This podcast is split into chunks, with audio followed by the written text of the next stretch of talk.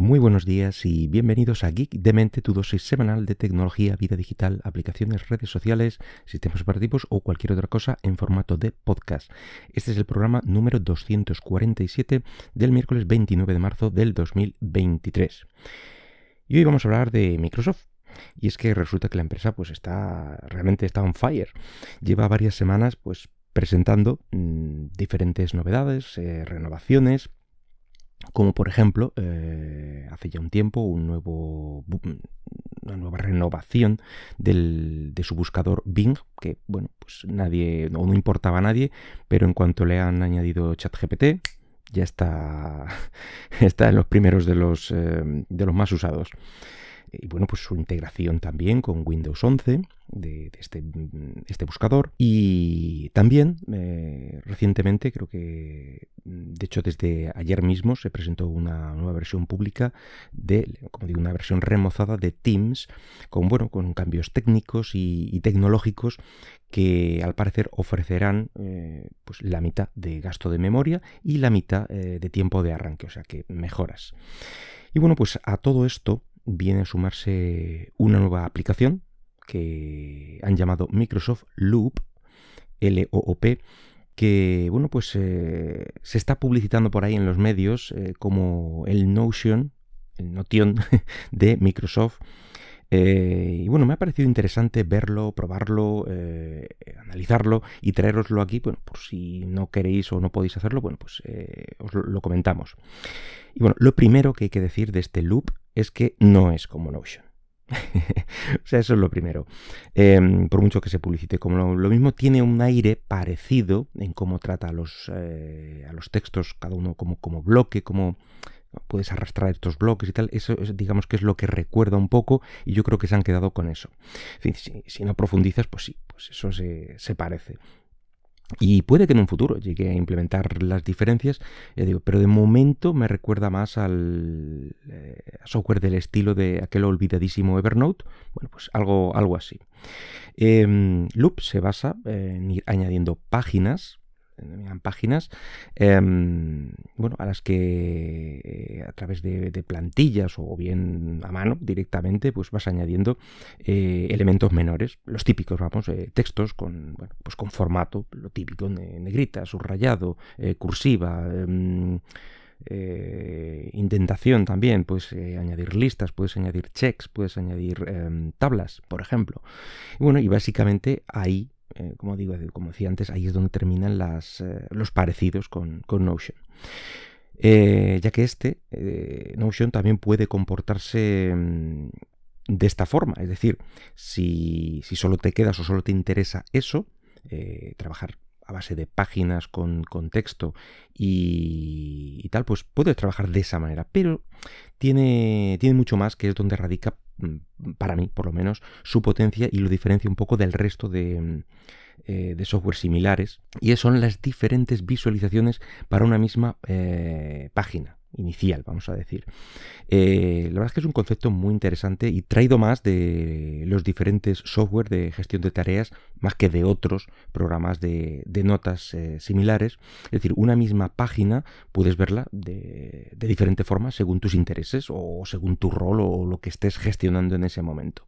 Es decir, podemos visualizar las páginas o bien como, eh, como una tabla, de, los diferentes bloques, se, se, almacenan como en una tabla típica, o, por ejemplo como un tablero Kanban, ¿vale? De, estos de mm, donde vas eh, almacenando cada nota en, en columnas, o bien eh, como timeline, el típico gráfico Gantt, eh, con inicio, final, no sé qué, y ahí puedes ir organizando las tareas según ese par de fechas. O bien también puedes verla eh, en un calendario, o bien puedes pasarla a un modo lista o modo galería. Bueno, pues cualquier página puede tener una o varias de estas vistas activas o generar más, pues, según vayas necesitando. No tienes por qué quererlas ni todas y y puede que luego te deje de hacer falta alguna, la eliminas y ya está. O con el paso del tiempo ves que te puede hacer falta otra, la generas y punto. Bueno, pues para mm, eh, para la organización mismo de, este podcast es lo que uso desde hace varios años y después de pasar por Trello, por eh, Google Docs, por Evernote también y algún otro, bueno, pues utilizo una vista Kanban según el estado de los guiones de diferentes temas que me han ido interesando y de bueno, después dispongo de una vista calendario donde puedo ver mucho más fácilmente pues cuándo tengo programado cada uno de los diferentes programas.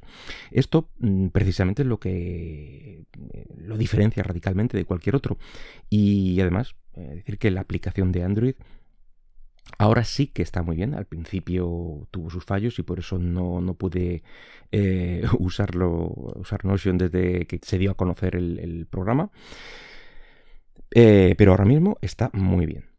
Pero eh, volvamos a Loop, que es, para lo que hemos venido realmente. En fin, el, equipo de trabajo que está detrás de este software, de este Loop, es el mismo que está, eh, que está haciendo el Office. es decir, que no son becarios, son gente experta y sabe lo que hacen.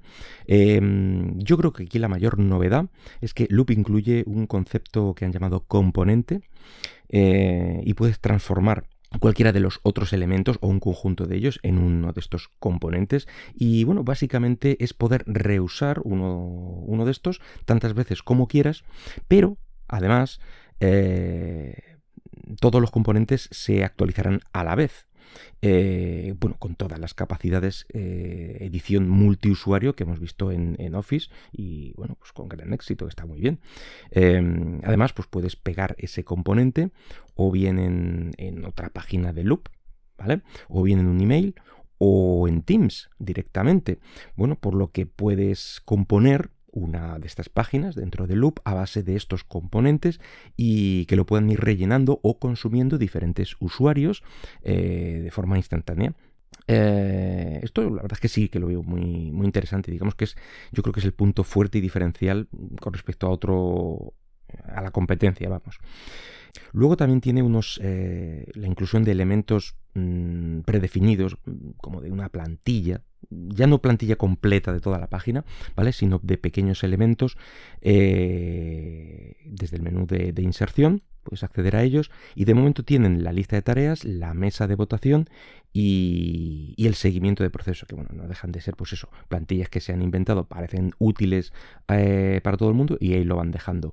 Eh, todos se basan un poco en lo que ya tiene, decir, no dejan de ser tablas con unas cabeceras, eh, unos checks, un tal y alguna cosita así, es decir, si te interesa o ves que te puede ser útil, lo utilizas y e imagino que este tipo de pequeñas plantillas rápidas pues es lo que irá creciendo también. Y bueno, otro elemento que no podía faltar en estos tiempos que corren es la, integración con, la inteligencia artificial, que, ojo, Notion también lleva algunos meses con la suya activa, y en este caso eh, Loop echará mano del contrato que tiene ya con ChatGPT, eh, pues bueno, pues para rellenar eh, qué sé yo, lluvias de ideas, redacciones, sugerencias, en fin, lo que se te ocurra.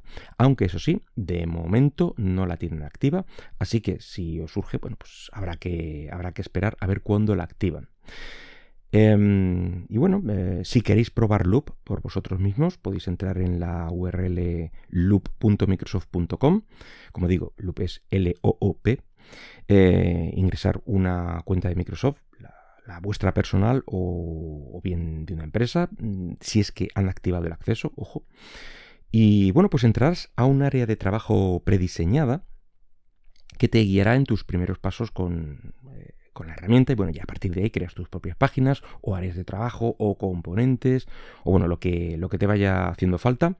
Y, mm, y la verdad es que está recién presentada y aún así eh, la verdad es que tiene un aspecto bastante pulido y con sus eh, aplicaciones para, el móvil, para iOS y Android y con funcionalidades muy interesantes, aunque ya digo que para mi gusto le falta esta visualización que comentaba antes de, las diferentes páginas principales para poder em, manejar cada una de estas páginas no siempre como un documento sino como otra cosa. Y bueno, veremos si terminan eh, implementándolo y cómo evoluciona la herramienta. Por mi parte, nada más por hoy. Eh, bueno, por cierto, la semana que viene no habrá podcast, ya que estaré la semana de vacaciones. Pero bueno, espero que este de hoy pues eh, haya sido de tu agrado y si lo deseas puedes dejarme algún comentario por Twitter en arroba geekdemente o también en Mastodon, que me he creado usuario recientemente. Eh, sé que es un poco raro esto, la nomenclatura de los usuarios de Mastodon, pero es igual arroba geekdemente arroba mastodon.social. Y bueno, por mi parte nada más. Hasta luego.